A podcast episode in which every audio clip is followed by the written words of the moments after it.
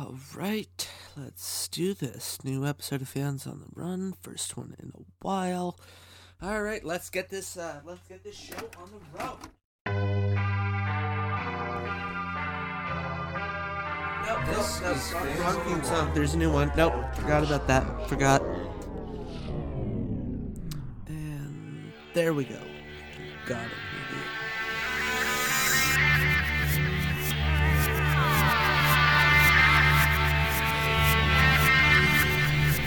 This is Fans Run, a podcast made by, for, and about Beatles fans. And now, here's your host, Ethan Alexander.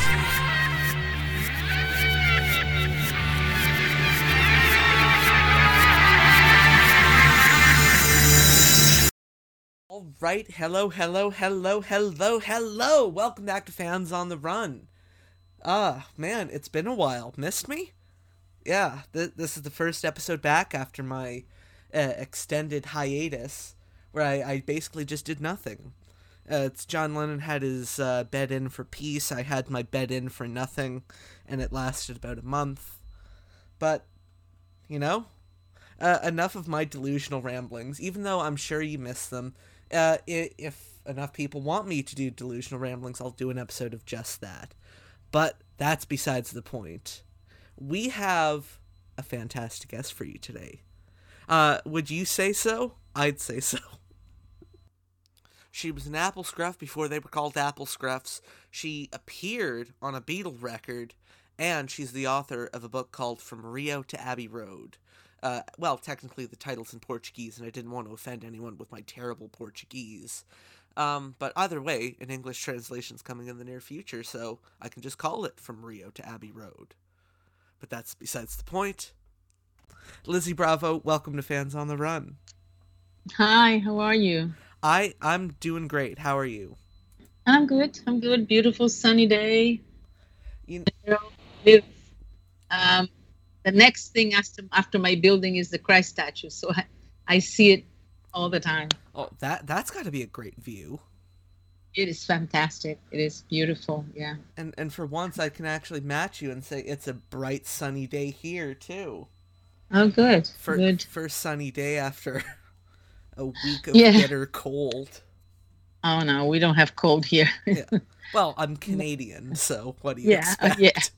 I've been to Canada several times, so yeah, but never in the winter. Thank God.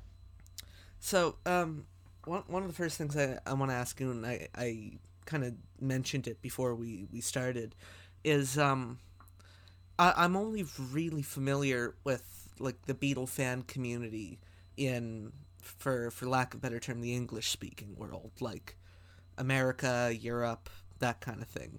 Um, Uh-huh. what what's what's the situation uh, like down there in, in South America, Beatle wise? Well, I can only speak for Brazil, which is where I live. But I've been, uh, uh, well, I've talked about that. But in Brazil, the Beatles were always big from when they started, when we first uh, heard about them. And there's been, it, it just grows and grows and grows. There's uh, many, many, many fans everywhere. Um, Paul has been here many times, and his concerts always sell out within couple of days. And, and, and they're always like huge venues um, 50000 people and like that. And uh, people people stay out all night so they can get a better view because the, the front tickets though they're the most expensive uh, they're standing room only. So Okay. so you you know you need to s- sleep overnight online on you know on the queue so you can get a good spot um I imagine for some you people know- it's like waiting several days. I know, yeah. there There's that. I know. I know some some girls who who camp out in tents, you know, and and they stay there for days. But not me, thank you very much. I- Um, I think that just says something about the Beatle popularity that we're not even talking about Huge. the Beatles huge. back in 1964. We're talking about like present day Paul McCartney. He can Yeah. have people camping out overnight. Yeah, and people and people go like like people buy tickets to like if he does five different cities, people will like follow him. You know, buy tickets and and uh, several of my friends buy those 15 1500 dollar tickets you know vip tickets and they you know they have all these privileges and all that and um anyway people are crazy they buy everything they buy all the books and all the records and everything and they're just huge huge it gets it seems to, to grow uh, year after year uh, you know there's uh, a lot of facebook groups tons of them um, anyway just uh, yeah just a lot a lot of people well and the young the younger generations just you know get it from their parents or relatives and you know and uh, so the young you know just the young just people grows, are crazy about. Beatles too. Sure That's just amazing. Well, you mentioned books, and I I know you have one. Uh, unfortunately, some of us can't read it because it's in a it's in another language. Portuguese. It's in Portuguese. Yes, it's in Portuguese. I did it. I released the book five years ago. It's um, it's a totally independent production. Um, it's a 300 page hardcover book in coated paper. Has just over 200 unpublished photos taken by me and some of my friends, and it just tells my story through my teenage diaries. I've seen them almost every day, and um, and you know there's you know all my autographs and all kinds of um, all kinds of different um, so you know i so i released uh, the book in december of 2015 and um, i sell it myself you know it doesn't sell in bookstores um, and uh, then it sold out in 2017 and i should have released a second you know printing right there and then but um, you know, we, my brother and I were caring for our mother. She was getting sicker. And she had, you know, she got Alzheimer's, and so I was, um, you know, my my head was somewhere else at that point. But now, in the in the beginning of last year, I had another thousand books printed, and but I pr- had them printed in Paraguay. Um, as I was telling you before, I've been to Paraguay twice. I have very good friends there and uh, I printed it at this very, very uh, modern uh, printing facility there. And the result, the quality of the printing is just superb. But the books got ready in March, and they the, roads were closed, so I had a thousand books in in Paraguay, um, which I couldn't see. Yeah. the The first one I saw, the first batch they sent me was in December. It, And, it took uh, and- that long. yeah that's when they opened the the roads and i could see i could get the first 100 books and now they sent me last month they sent me 80 books which are almost finished now and i'm going to get you know small installments of books along the way until i'm done with a thousand books. And i have translated it to english. It has been corrected by a friend of mine in london who is not only a writer for the bbc but he used to wait outside the studios with me. So um, he has the experience of being there and also he has a chapter he and another friend has a chapter in my book where he they tell their story of seeing the boys and and some great great black and white photos also totally unpublished that they shared with me and um, there's another chapter of another friend of mine who um, borrowed my camera to go inside he was he was uh, interviewing John in 67. And when I realized he didn't have a camera, I let him use mine.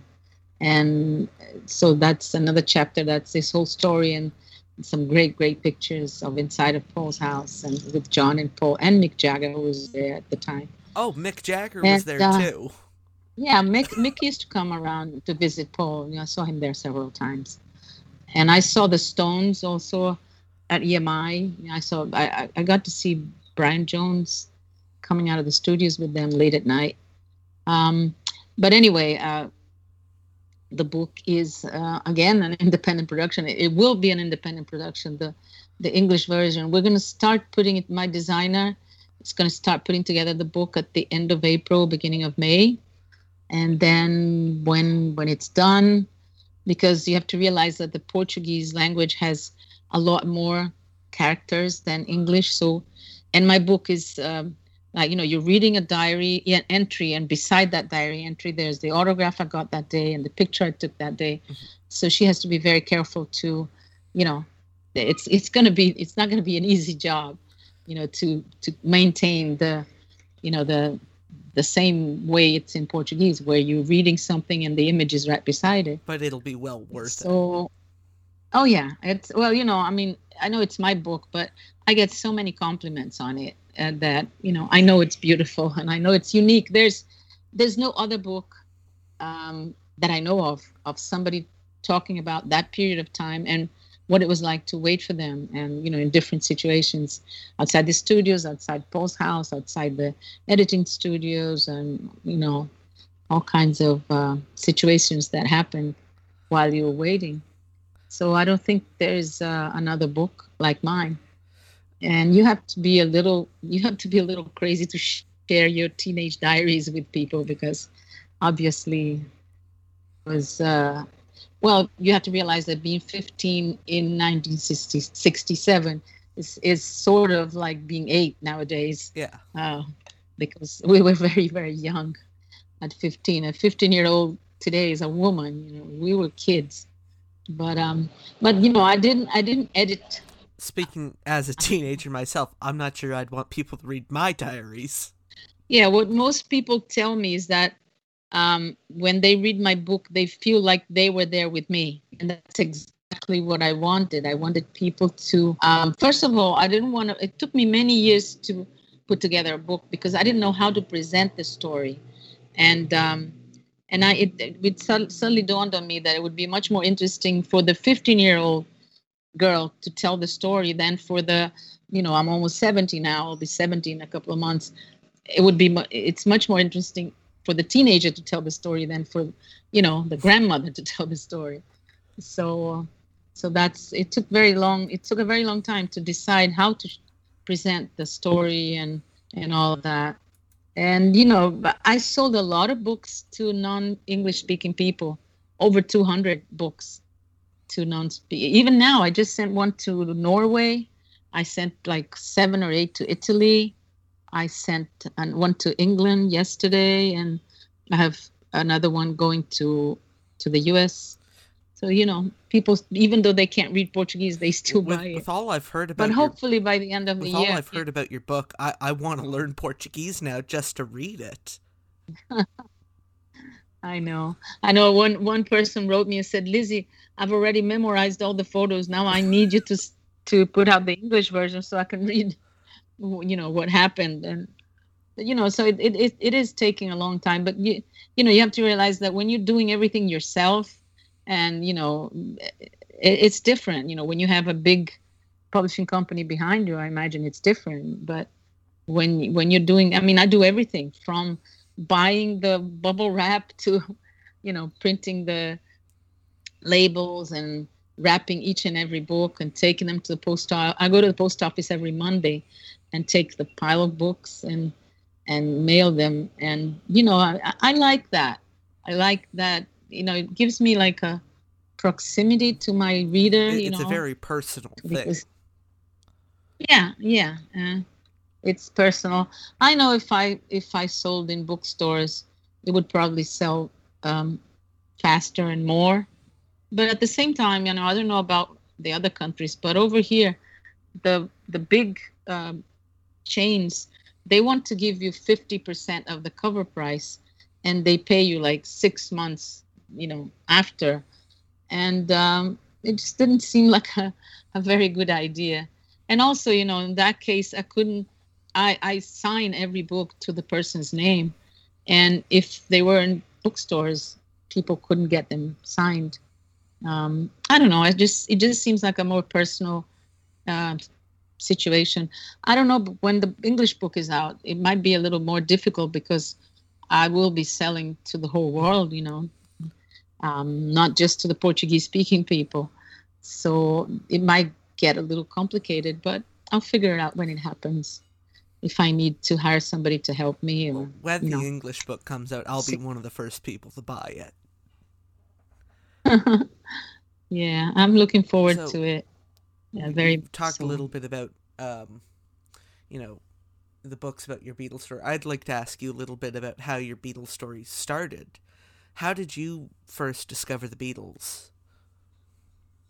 Well, I discovered the Beatles here in Brazil in early 1964 when they started to get more attention. The press started to talk about them more, and um, and then I met several people that also liked them. And um, the first time I saw them moving, uh, it was at a a small documentary that was called "The Beatles Oh, Come yes. to Town," and they showed that before the feature film uh, which meant that me and my friends we used to stay in this movie theater all day long. So we saw the documentary, and then we saw the the movie, and then we saw the documentary again, and then we saw the movie, and um, and they would show it di- on on different movies. One of them was um, a movie with Elizabeth Taylor, and it, which was actually a really good movie, but I, I saw it so many times. And then there was a Peter Sellers very funny movie that um,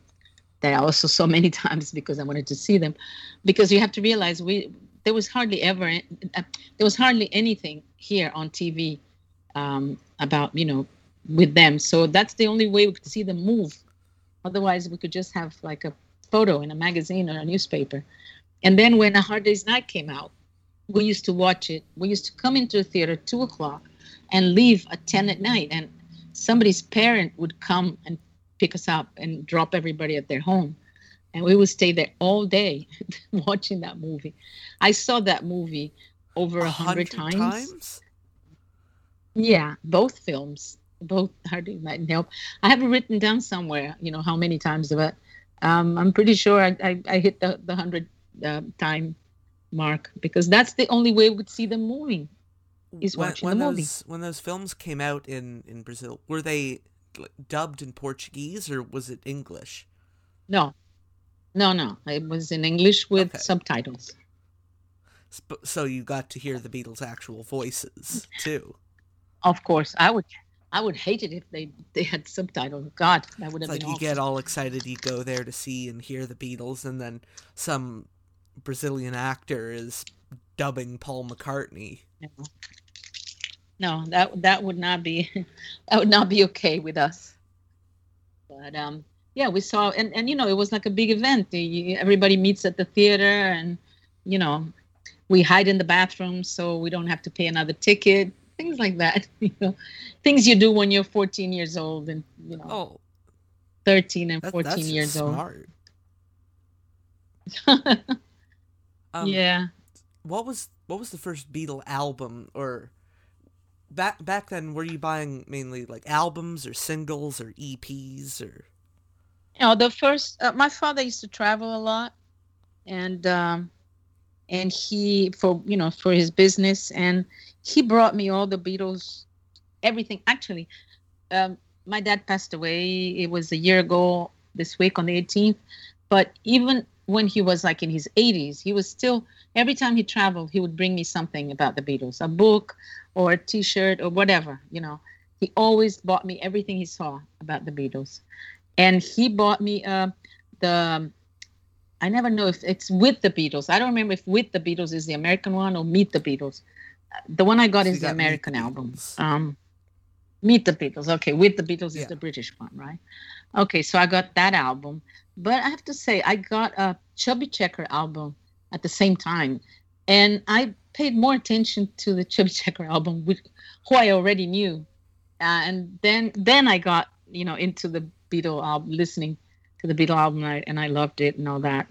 Um, and then when Hard Day's Night came, then I was already totally hooked. When when Hard Day's Night came, and you know we have we we formed a big big group of people. Some of these people are my friends up to this day. I I call us the dinosaurs, you know, because we we're all in our 70s and we're still fans and we still trade pictures and we still send each other. We have a small WhatsApp group and we send each other links for videos and things. So we still at it at in our Once a 70s. Beatles fan, always a Beatles fan. Um, oh yeah, sure, sure.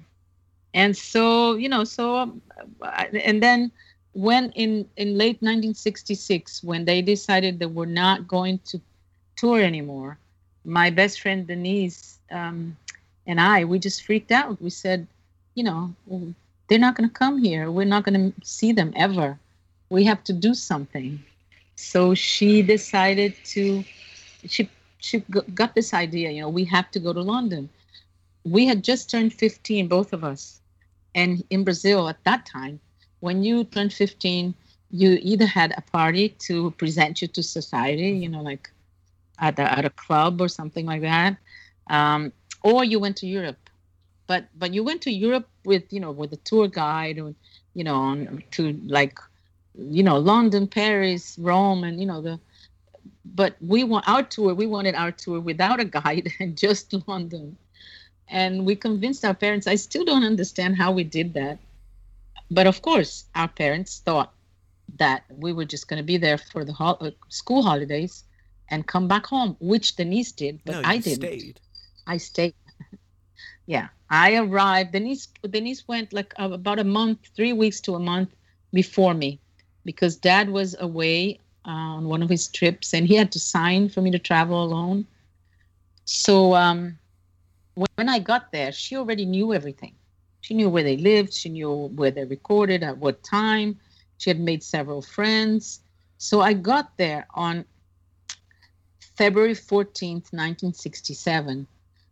And we dropped our suit- my suitcases at the hostel and went straight to EMI because she had seen them going in to record Sergeant mm-hmm. Pepper. They were recording. And uh, so I saw the four Beatles and Brian Epstein and Mal Evans the day really? I arrived. The very day. What a way yes. to welcome you to London. it was just, uh, I know, it was crazy. And um, the first Beatle I saw was my favorite, always John. And, um, it, you know, we were sitting there in the middle of the stairs. It was late. And we had our bags and things on the floor. And then suddenly somebody says, Excuse me. And Denise turned around and she said to me, It's him. And I thought to myself, Him who? You know? And and then I got up and I faced John. And, uh, you know, Denise says that I spoke to him. He spoke to me. Um, maybe he shook my hand. I don't know. But I just, after looking into his eyes, my mind went blank. I don't remember anything. I didn't remember anything when I got to the hostel, let alone now, you know, 50 something years later. I just, you know, it was too much. Can you imagine one day you're in your house with your parents and the next day you're looking at your favorite Beatle? You know, then I didn't have time. She wouldn't let me shower and change. I, I was wearing the same outfit that I, I had I on the plane. I can't imagine how to process she said, no, no. that. It's going from it was, camping it was, out in a movie theater to see the same little documentary of the Beatles to being within inches of John Lennon. It was crazy, believe me. What a time to move. And to then, London. and then, I know our timing without knowing. We didn't know they were recording. We didn't yeah. know anything. Um, uh, our timing was perfect. And that day, uh, John came out with Ringo, and um, and then when he left, when they left, I started crying. And Denise said to me, "You know, go away. Paul's going to come out. I don't want him to see you crying like that." And I said, "Okay." So I went to the other side, and Mal Evans came over, and he he put his arm around me and said, "Why are you crying? What's wrong?" And I said, "Oh, you know, I'm six. I'm 15. I'm from Brazil. I just arrived today, and I just saw John, and I like him so much." And he said, um, "Don't cry. John's gonna be here tomorrow. You'll see him again." And he gave me a Kit Kat. so, my excuse for being addicted to Kit Kats to this day is that, of course, I associate Kit Kats with a very happy memory. you know, um, you know that's i'm sticking that's my story i'm sticking to it you know? the, the so, important question is do you um, still have why, a Kit Kat wrapper yes of course of course and it's in my book um, yes i have it I that, have that's it. actually really nice to hear. So you know, reaffirms all the stories I've heard about Mal Evans just being a great guy. Yeah, he was he was a good guy, really. Um, so you know, I um, I started going. Then later on, George and Paul came out, and actually, there's a beautiful picture of Paul from that night. Denise took a picture of John as as I was looking at him, I'm not in the picture, but that's exactly what I was seeing, you know, seeing him for the first time. And then on the next page in my book, there's a picture of Paul that she took. That's really, really nice too. And it's that's the first time I ever saw him. Um, and then I started going there every day. And you know, you tell a 15 year old Beatles fan that there's a place where she can see all four Beatles, and where else is she going to be? You know, that's uh, you know. So I we used to go there every day. Then Denise went back, came back to Brazil to go back to school, and then my father called me, and uh, you have to realize that making a phone call those days was not like today. You know, you had to call the operator and request a call, and you know, it was uh, a little more complicated. And my dad said you know you have to book your ticket to come home because you need you know school's going to start and your mother needs to you know buy your school uh, books and you know get you ready for school. And i said well i'm not coming back.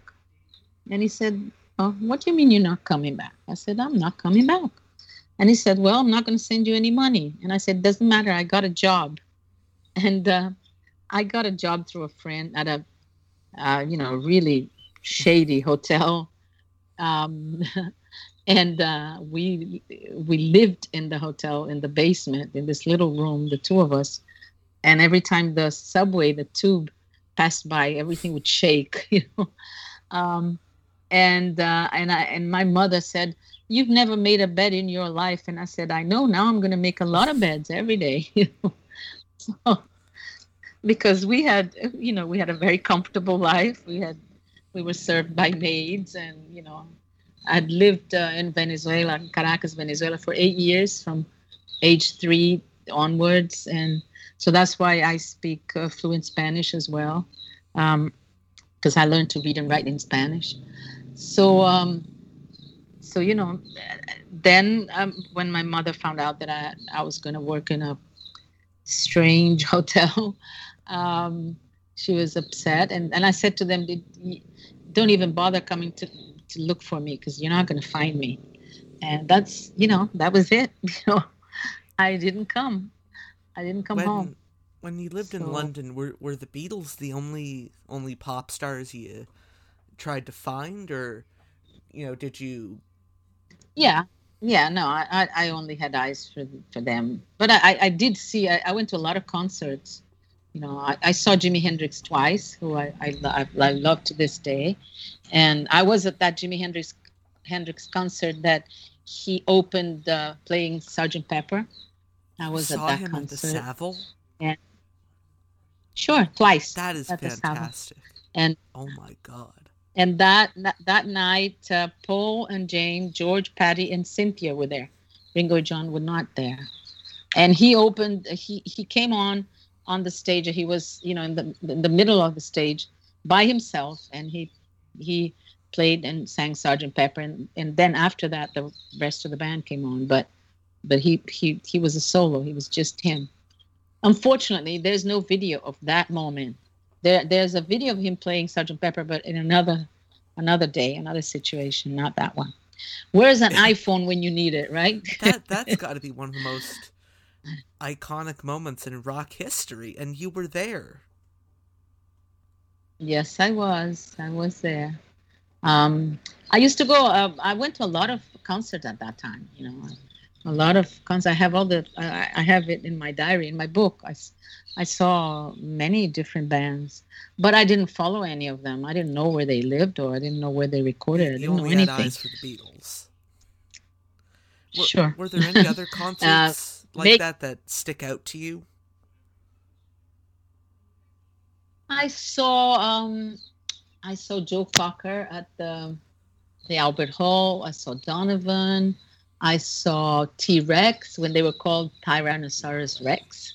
Um, who else did I see? I saw Blind Faith, and I saw I saw the Hollies at a not at a concert at a TV concert I went to the BBC with a friend. She knew them, and we, we saw them, uh, you know, at this, uh, this like TV show. or something? Um, mm, no, I don't think it. I don't remember exactly. Um, I know that we that after the filming, we sat with them in a, at a pub Um, you know, I don't remember. You have to realize, I, I, you know, I only saved in my memory and in my diary uh, things about the Beatles. Um, you know, like I'm sure that I saw James Taylor go in and out of Apple, but I don't remember. I'm sure that I must have seen many other uh, pop stars re- that were recording at EMI at the time, but I don't remember. Oh, I didn't notice. It was, um, you know, I won. You know, you know, you know when when they have horses, um, and and they have this thing beside behind yeah. beside their eyes. I don't know what that's called. That was me. that was me regarding John Lennon. Um, yeah, so you know, so you we were there all the time, and and luckily they were recording almost every day. You know, and then that year, 67, they did a lot of things. You know, there was the premiere of How on the War, which, uh, which was my first t- taste of Beatlemania because outside the studios, it wasn't, there was no screaming or, or big crowds, you know. But that day outside the, the movie theater, it was it was Beatlemania all over again. All these these huge crowds of people screaming and policemen and we got pushed and shoved and but we did see them, and uh, so that was my my my first, uh, maybe my first and only um, encounter with how, Beatlemania. How tight knit were the the group of fans who would wait outside of Apple or EMI? Like, were they welcoming no, to you? No, that, well, um, you know, first EMI and Apple came later. Um, yeah, yes. Uh, they you know um, i don't know they they weren't very they didn't really like foreigners very much and um, they gave the americans and maybe the italians and germans they gave them a hard time sometimes and i once this one girl punched me in the face and said go home what? you nigger because obviously yes because obviously my skin was darker than you know actually since i arrived in london in February, and that was the height of summer here in Brazil. I was very dark from the beach, you know. And as the months went by, I started losing my tan, and by 69, I was as pale as a you know a, a piece of paper. But um, but in the beginning, I was very tanned. I can see that in the photos uh, because I used to go to the beach every day. I lived one block away from Copacabana Beach, so you know I would come back from school and go straight to the beach. So, um, yeah, I guess the girls didn't really like foreigners that much. Um, but you know, I made some good friends, and I still I still have some good friends in England. And um, yeah, but um, but I have to say that they were. I guess they would prefer it if the Beatles were just theirs, not just for the English fans. But then, you know, if they weren't known everywhere else, the, nothing like this would have happened. It, it's, it's, it's always fascinating to me Go to hear um, all these stories about you know these close encounters with the Beatles. As someone who grew up in an age where you you don't see celebrities without like a small armed militia around them of security guards. Um, Oh, there were no, there was no security there. How open Zero. were the Beatles with their fans in those days? Oh, they were great. They were very normal. They they would talk to us. They would, you know, they would laugh. They would sign autographs, pose for pictures. Uh, we had very funny moments uh, with them outside the studios. Um, I remember one one night they were recording, and we were we were outside, of course, freezing, and Paul comes out and sits with us on the steps and says, you know, chilly, eh? You know, chilly. We're freezing. And he says, what are you girls doing? And, you know, we said, we're waiting for you. But, you know, just was hanging out with them, with us for a little while.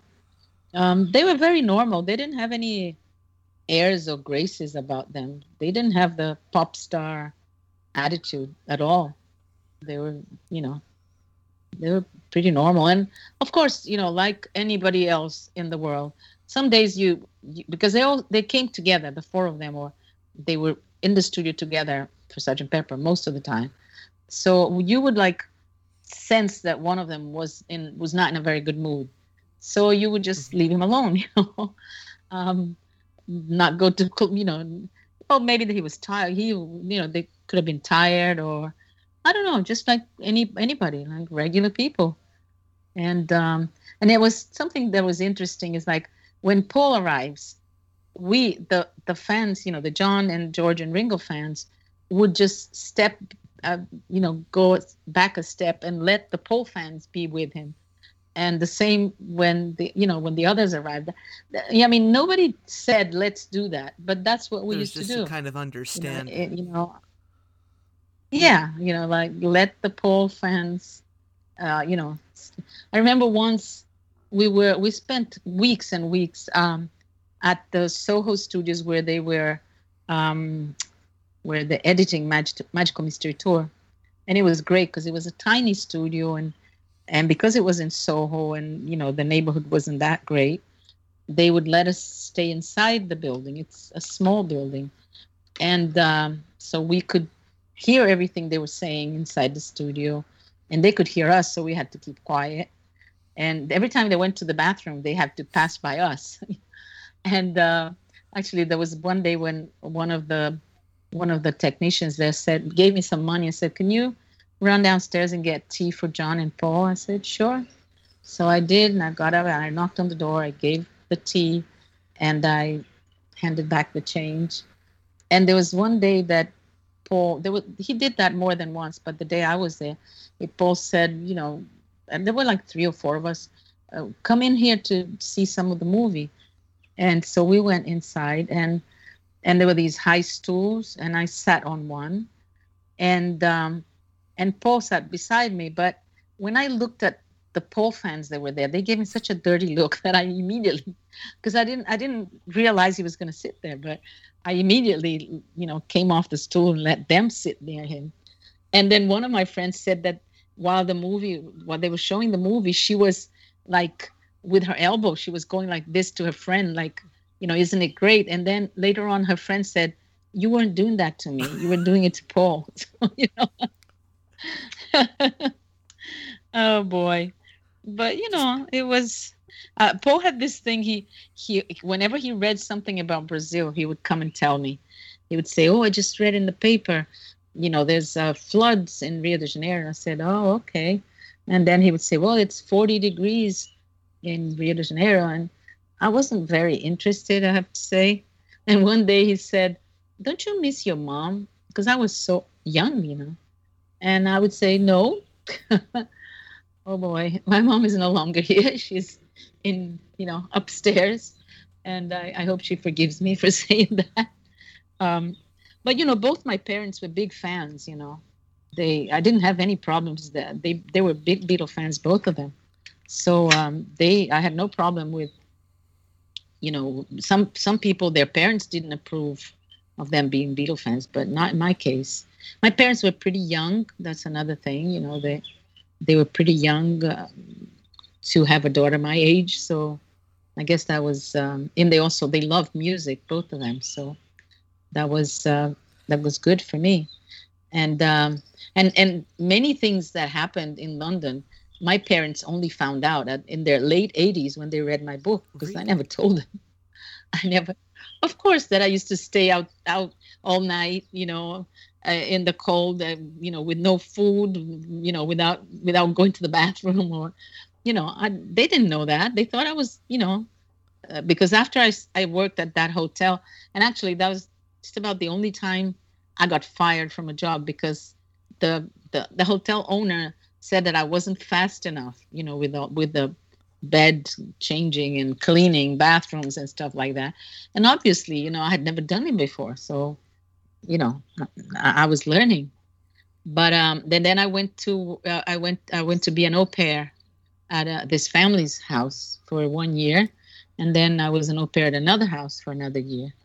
So, um, you know, um, my, I, I don't know. I don't know what they thought because I didn't tell.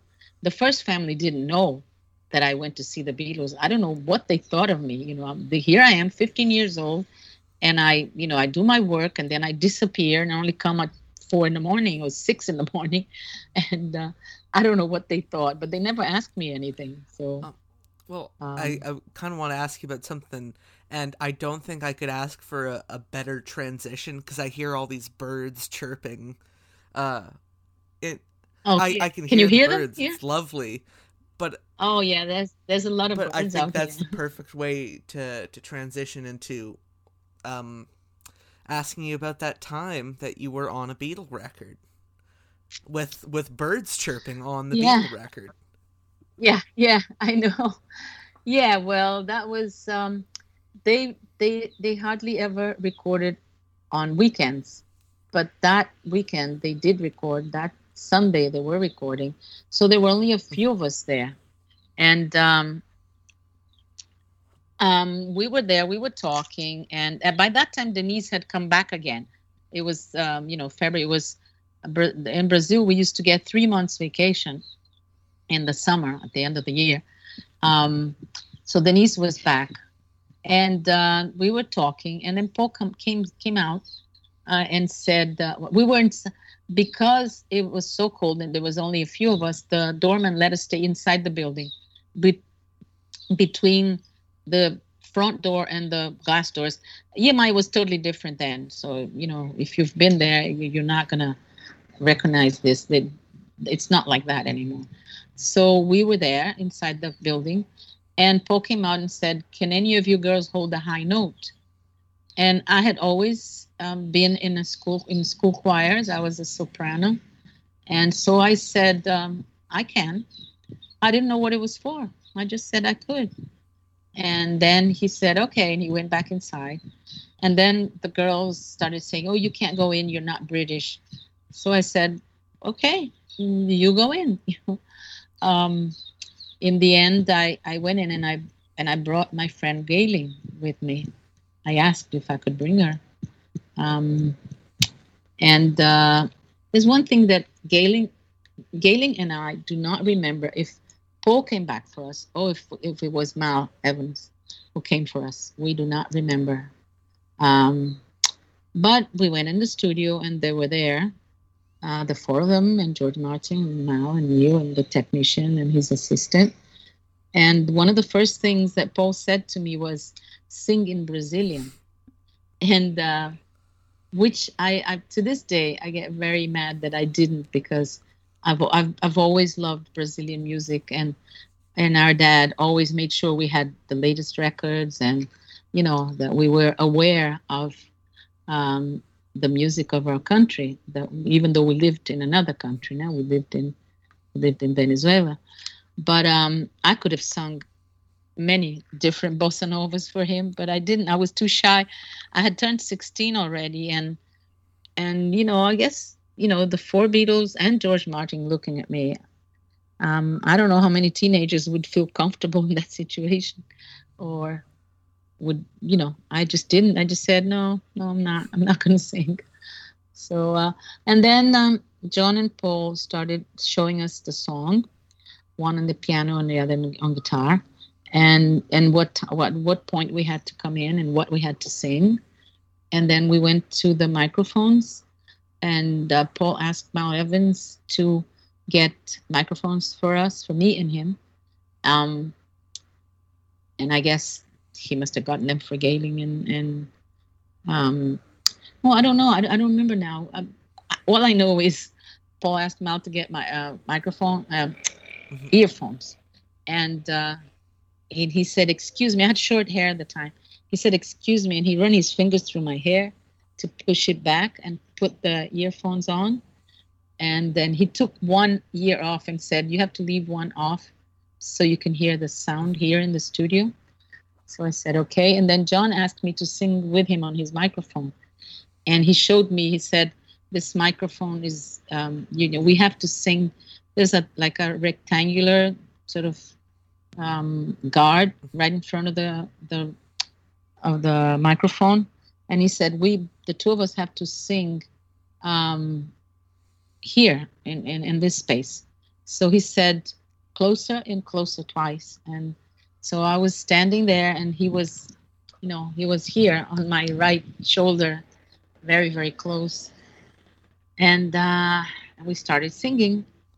Then, um, about 15 minutes later, they left for they went out to eat, and that's one funny thing that some people say, "Oh, Lizzie was very good friends with the Beatles," and I say, "Very good friends."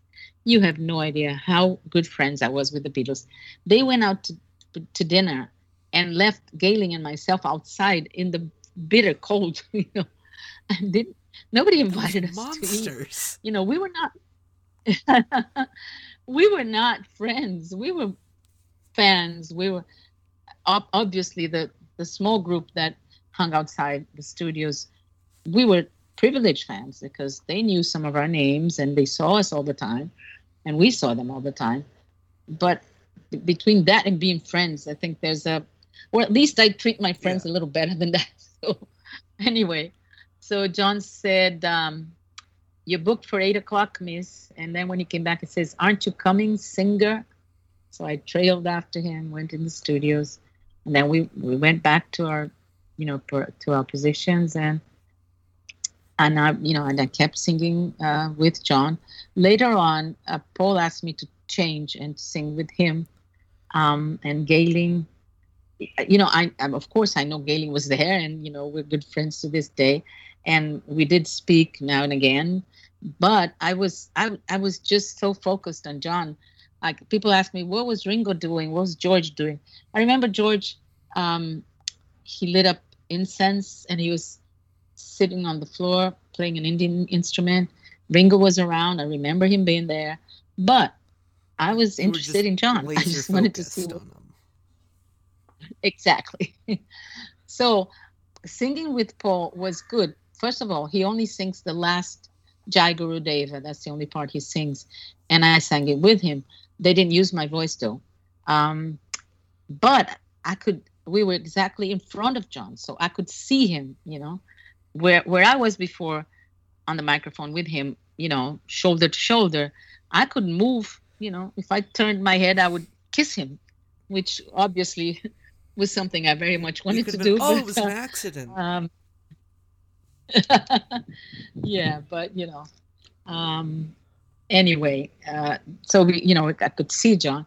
Then, and you know, that we recorded many times. We were there for like just over two hours altogether, and uh, we recorded many times. Sometimes just Gayleen and myself, and um, and they all said it was great. George Martin said it was great. was that um, the first time you had interacted tried- with George Martin? yeah yeah.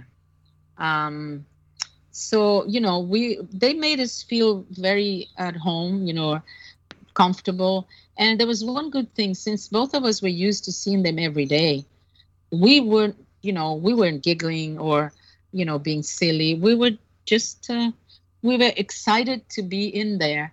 But i guess if we were you know if we didn't behave they wouldn't have they wouldn't have let us stay in there you know? So and we i mean of, of all the fans we were part of the, the shy you know the, the, there were some girls that were louder and you know and they, they had different personalities. But both Gayleen and myself were more on the shy side. And i think that was in our advantage at that moment. And um, yeah we did sit together at one point because mal brought tea and biscuits and we were just we were talking. But i think we behaved pretty pretty well at that moment. Um, and several people asked me about Gayleen, and you know the thing is Gayleen does not is not on any social media. And um, you know she when i need to speak to her i call her on the phone because she's she's not um, you know she's not like me. I mean i'm all over the place you know. So but you know she's a lovely girl and we've been friends uh, for all this time. And when i go to when in 2010 um, i can't believe it's over 10 years. Oh my god. Uh, in 2010 the bbc had been talking to me for like a year. I, I had I'd, I'd even had forgotten about it. And suddenly they write me and say well we're ready to do the segment with you and Gayleen and they wanted to film a segment for a show called um, what's the name of the show? Oh god. It's it's uh it's right after the news at night. Oh, the one show okay. maybe? I forgot I think it might be the i one think I, show. for- I mean i forgot Yeah, maybe the one show. Um, and so they, I said, yeah, sure, I'll go. So, but then Gayleen didn't want to go because she's very private. She every time I say Gayleen, they want to interview us, and she says, "Oh, you talk, you know, you talk, and you know, I agree, I'll agree." You, you know, she doesn't, she doesn't want to do anything. She, it's, it's the, you know, the way she is, and um, and I said to her, Gayleen, you know, we're getting old. P- people need to know that we exist, and people need to know our face. And you know i'm gonna go. I'm gonna fly to london and be on this show. I, I hope you can you can do it. But um but she didn't want she didn't want she didn't want. And and the the producers going on and on at me saying lizzie please help us. Try and you know try and get gayleen to come too. And then in the end it was her husband who who you know uh, convinced her to do it. And it was a lot of fun. I'm, i don't know if you've seen this segment. It's uh, it's on youtube. Um it's it was it was four minutes which may not seem like a lot but four minutes on television yeah. is is quite a bit. And and we we spent hours filming and uh, it was lovely. And then all of our friends a lot of our friends from those days came to the ones that don't live in london they came to london and and we all hung out together and then we, we went out to dinner and then and then we walked all the way from from a, a, to to paul's house and we passed by, you know, his house, and I kept thinking, wow, it, you, can you imagine if he opens the door for some reason and sees us all there? Now the ones that he knew as teenagers. oh, speaking know. of that, um, have you seen any of the uh-huh. Beatles since those days? Like, yeah, yeah, yeah. Okay. N- not John.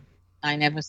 Um, I went. I was in New York City on vacation in the summer of '80, and um, I have a very dear friend, Tommy, who passed away many years ago. Who he was a DJ, so he found out that John was recording, and I don't even think it it had been um, in the papers yet. And he said to me, Lizzie, let's go to the studio so you can see John. But I didn't want to because I just felt guilty of having waited, you know, so many for so long, waited for him I went to his house several times, and I just thought, you know, I don't want to bother him again. Um, which now I think it's it was it was stupid of me. I didn't I didn't wait outside the Dakota. I didn't go to the studios, and I could have seen him. Um, and and then I met several girls afterwards. I met several girls that used to hang out outside the Dakota, and they said, Lizzie, he would have loved to see you again. I had my eight year old daughter, with me. She's going to be 50 this year, but she was with me. And uh, he said, they said, oh, he would have loved to see you. He'd have loved to meet your daughter. And, um, but you know, I don't know what happened to me. I left some gifts though. I left some gifts at the Dakota. And then I went back there to find out if he had gotten the gifts. And one of his assistants came talk to me and he said he saw my gifts because they were very specific gifts, you know, from the Brazilian Indians, and I brought some stuff for Sean's bedroom, you know, decorations, and so he said, "Oh no, it's uh, you know, it's on his desk, it's there." So I, at least I know he got my gifts, and I wrote a funny letter, and I included some pictures of him and some Brazilian records, and actually recently Sean. Uh, mentioned that he found some Brazilian records among his dad's things, and he was listening to them and and then I kept thinking, well, you know, unless John went out and bought Brazilian records, and that's probably the ones I gave him. And I gave I gave him one in '67 when I got there, and he said he liked it. It was it was it, it was a very good band playing the Beatles songs in samba, you know. It's called Sambeatles, and he said he liked it, and it's actually a really good record. find this record. But anyway, but I'll try and have to find I'm sorry? record. yeah, yeah, it's on it's on YouTube, I believe. Um, and then, uh, but that that was John. Uh, I saw, I saw Ringo. I, you know, I worked in the music business for many years, so I met I, I met a lot of, you know, major pop stars, and many of them, several of them, are good friends with the Beatles. But I never said anything about you know about me because I was working. You know, I didn't think it was appropriate to talk about me personally since I was there uh, working with, uh, you know, famous Brazilian artists. But I guess when my English book comes out and I mail a book to, for each one of these people, their jaws are going to drop. How come we saw her so many times and she never said anything? Uh, but anyway, um, I saw Ringo. I was at the Grammys with uh, my then boss, uh, Milton Nascimento, who's a major Brazilian artist and a very good close friend. Um, we were at the Grammys, and we, the two of us, we, we were standing, and Ringo was right beside us talking to someone else. So, you know, when he finished talking, I just, for one minute, I, I just said, Hi, Ringo. Um, you know, my name is Lizzie, and I'm from Brazil, and I'm very glad to see you, whatever. Just a very brief, very brief. Uh, I said to myself, I might not, you know, maybe I'll never see this guy again. So I just have to say hi. That was Ringo. And then George, I, I was invited when he did that concert in mm-hmm. at the Albert Hall, his uh, solo concert for the Maharishi's. Um, the Maharishi had a, a, a, a oh, the natural political party. party. Yeah, exactly. Um, I got invited by the producers to go to this concert, so I flew from New York with a friend, and we we went to the concert. We had a box beside the Beatle family, all the Beatle children were there, and um, and after the show, we, there was a backstage a get together cocktail, and um, I know they had a like a bigger, you know, party later on for just the you know the real friends, but this was a a, a cocktail party, and then George came out and came out. He had just come off the stage and. And I, at the same thing. I said, "Hi, George. Um, you know, we're both from Brazil. We love the show. Thank you." And but like two minutes and shake hands and that's it. But Paul, I saw Paul. Um, I saw him many times as a photographer because the the um, Brazilian EMI would often hire me to take pictures of him and send back to them.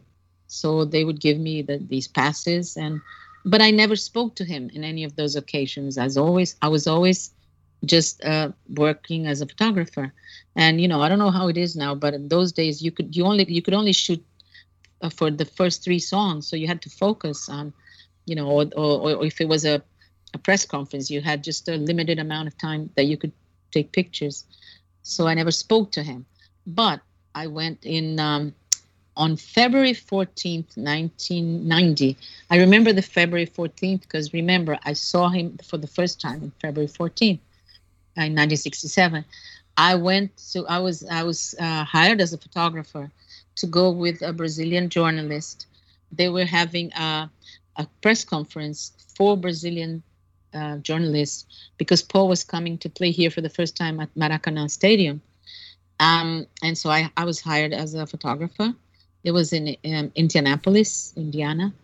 And uh, when I got that, we we we went um, into this van and we went backstage at the venue he was he was doing the sound check so we could listen to to him and the band for quite a while and then he came into this room before we entered the room fiona who was his assistant at the time said to me lizzie we're not allowing photographers our photographer is going to take pictures and send them to the brazilian um, um, to brazilian emi but since I know you, you can give me your cameras.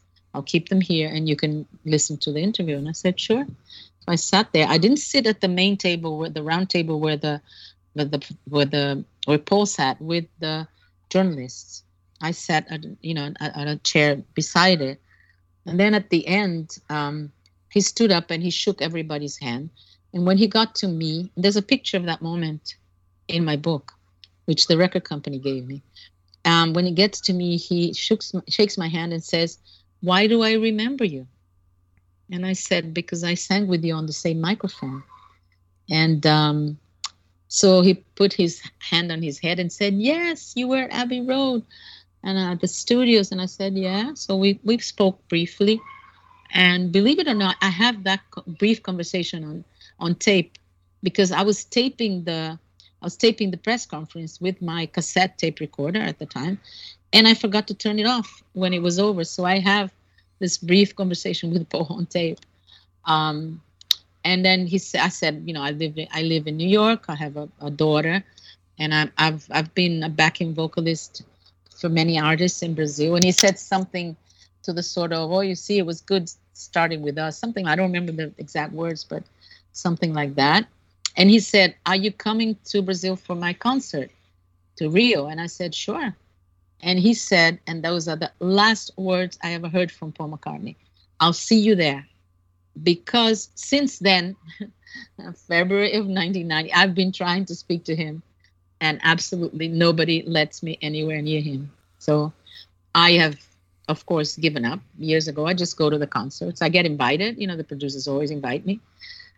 But um, I gave up on trying to talk to him because it's impossible. So, but, you know, I, I have little good things like a friend of my late ex-husband saw him in Sao Paulo um, by accident, and she he was reading. He was asking her what her her tattoos said, and um, and uh, the interpreter was telling her. So there were a couple of seconds of silence, and then she said, um, "I'm a friend of Lizzie's," and he said, "Oh, what a coincidence! Um, Lizzie, my Brazilian friend." And when she called me on, you know, on the cell phone after right afterwards, um, he said, "Oh, what a coincidence! She's your friend. She's my friend." And then she told me, you know, that Paul called me a friend. I made her repeat it. I don't know how many times, because I said, "Are you sure he called me a friend?" She said, "Yes, I'm sure." And I said, "But are you really sure?" And she said, and you know, it warmed my heart to think that you know that Paul McCartney thought of me as a friend. He probably um, still does. And uh, well, you know, um, and the other thing is, um, my friend who's a producer who's been bringing him all these times to Brazil, she gave him my book, and um, and she saw him look through the book and you know smile because there's so many pictures of him he had never seen before, um, and uh, you know he just uh, leafed through the book. I, I wrote a, a handwritten note for him, which she said he got because it was inside the book where I thanked him for being so nice to me all those um, in those times that I was in London because I was alone. It was easy being alone. You know, birthdays alone, Christmas is alone, everything alone. Um, and it wasn't it was not like today where you can pick up, you know, your phone and call somebody and it wasn't like that. I, you know, I, it was it was lonely. It was quite lonely and and hard. I was always broke. Um, anyway. But of course, I would do it all over again. And um, so I'm happy that he got my book. Another friend of mine left my book at the Dakota for Yoko and Sean, and I hope they saw it. I, you know, I don't think they would throw it away, but especially because the cover is such a breathtaking picture of John, and there's so many pictures of John inside that they've never seen. I imagine they they kept it. it. I hope they kept a, it. A bookshelf at the Dakota somewhere. I, know. I hope it is. I hope it is. There's you know there's so many stories. There's so many. Um, I mean, I just remembered one story, which is um, I I was I, I went on the last year um, in '69. I I enrolled in school and I was going to learn um, English literature and French. But I went to school only when there was nothing happening at the studios, which meant that I hardly ever went to school. So, so um, I this day I, I passed by just to see if there was anything happening. There was nothing happening, nobody there. But I saw Paul. Paul often came walking from his home to the studios, and he, and sometimes he would go back walking to the studios. And many of us, several of us, went walked home with him. I did walk home with him in the middle of the night, and um, he was coming. And I not actually another thing, he would in the summer he would come with no shoes, so barefoot. So when I saw the cover of Abbey Road, I didn't think anything of him being barefoot because he liked so to didn't walk think he barefoot. was dead. So yeah. Oh no, of course not.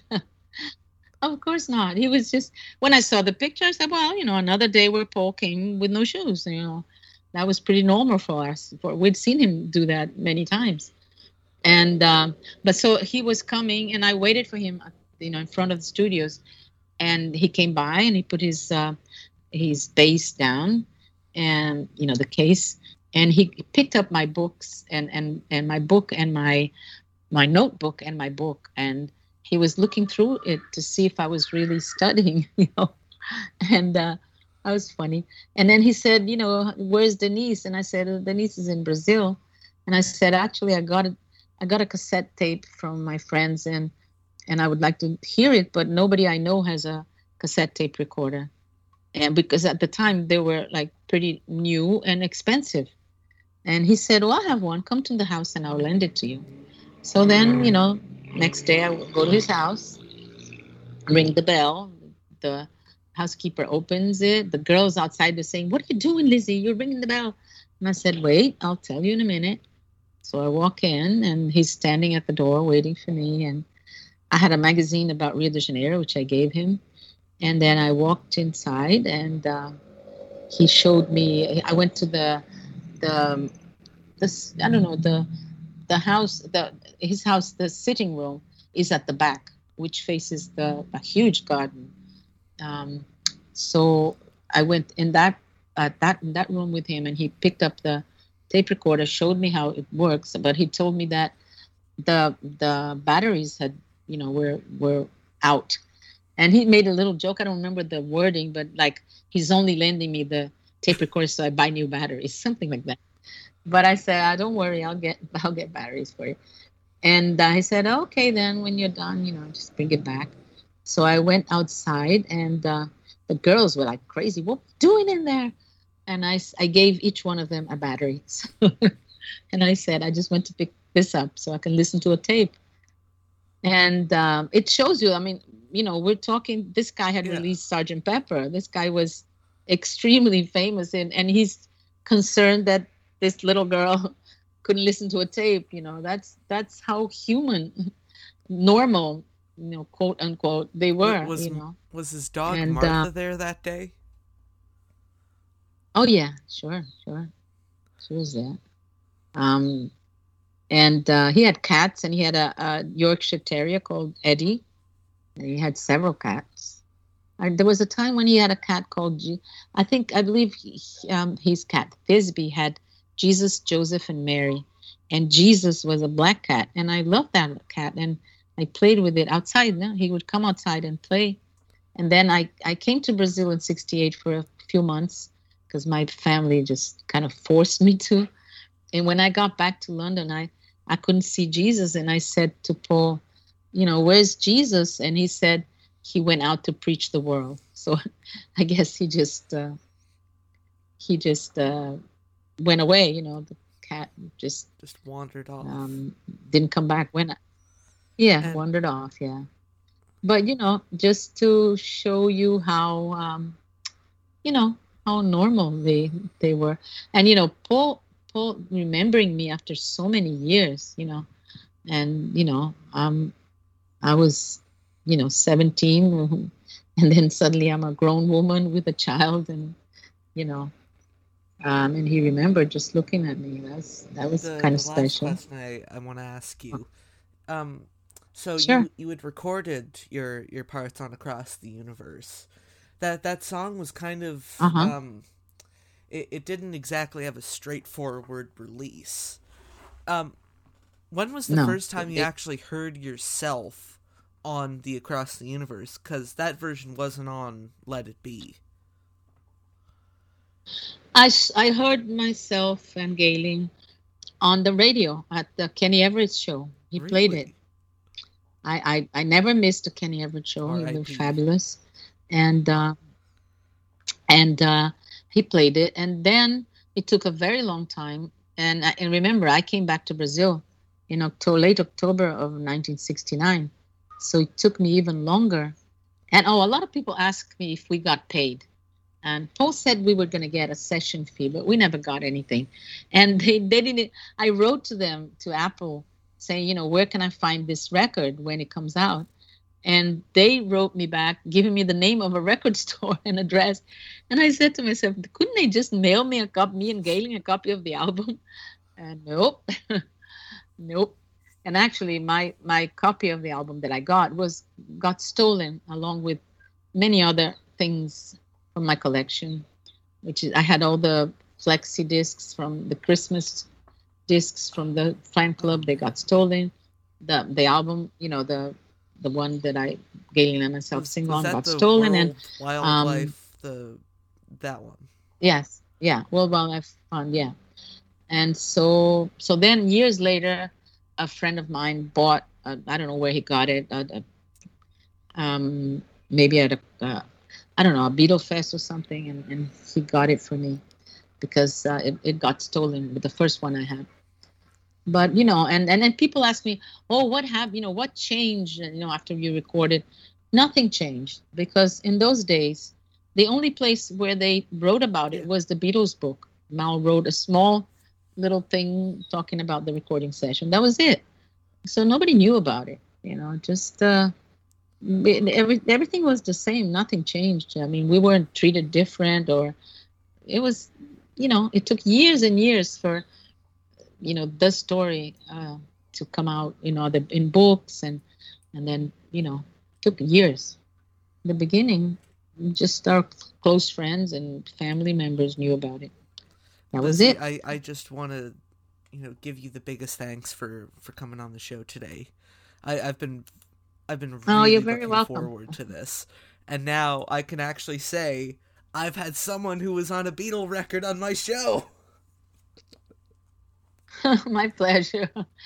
My pleasure, Ethan. Uh, I want to say hi to everybody listening, and uh, I hope when this crazy situation we're in ends, that I can travel and you know maybe release my book, and you know outside of Brazil.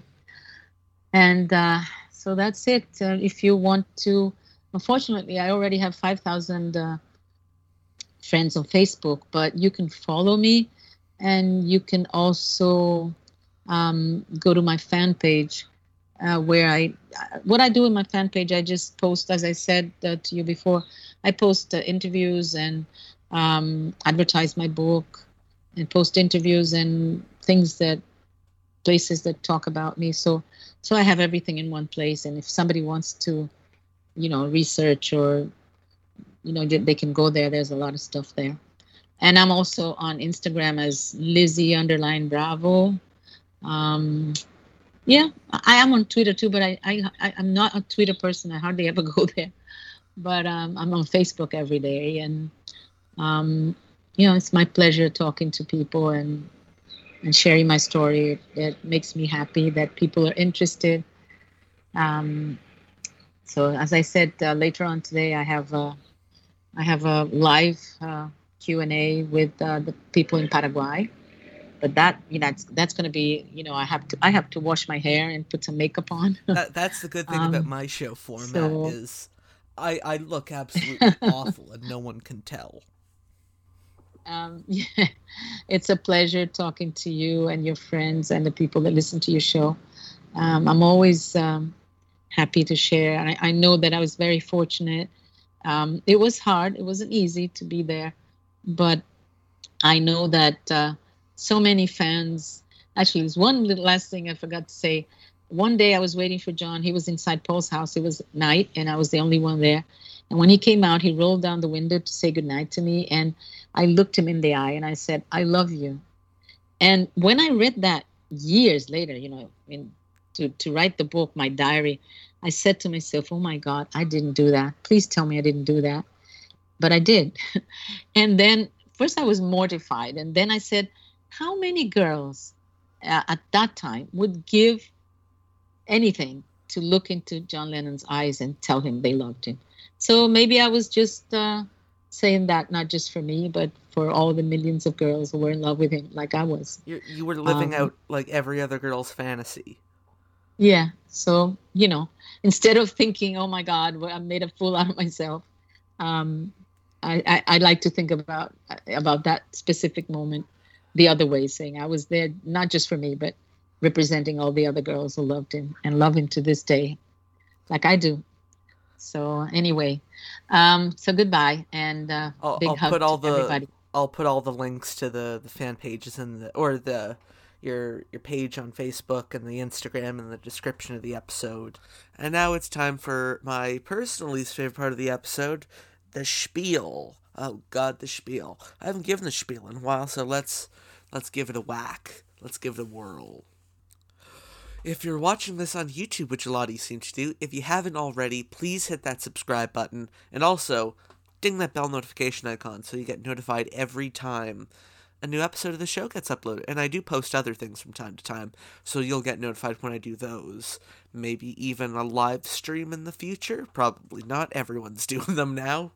Um, if you're wanting to watch this somewhere else, uh, we're available on pretty much all streaming platforms. So your Spotify's, your iTunes, your Apple Podcasts, your Podbay, Podbean, Stitcher, Pod Pod, iHeartRadio, Pod Pod Pod Pod Pod. Basically, any website that has the word pod in the name, I seem to be there. And of course, you can follow us on, on Facebook at Fans on the Run Podcast, on Twitter, Fans on the Run Pod, they wouldn't let me fit podcast, and on Instagram, where uh, we're Fans on the Run Podcast, and that's where I, I post all the fun little graphics I do for the show. And there we go. Oh, and also check out When They Was Fab, the other show that I co-host. I keep forgetting to plug that show, but now I, I plugged it. Okay, sorry, Ed. but again, Lizzie, thank you so much for coming on the show today. You're welcome, Ethan. You take care. You too. And to everyone else listening out at home, I haven't said this in over a month. Thank you. You can go home now. Fans on the Run is produced by Ethan Alexander. Additional voiceovers by Richard Phillip. This has been a Showtown production.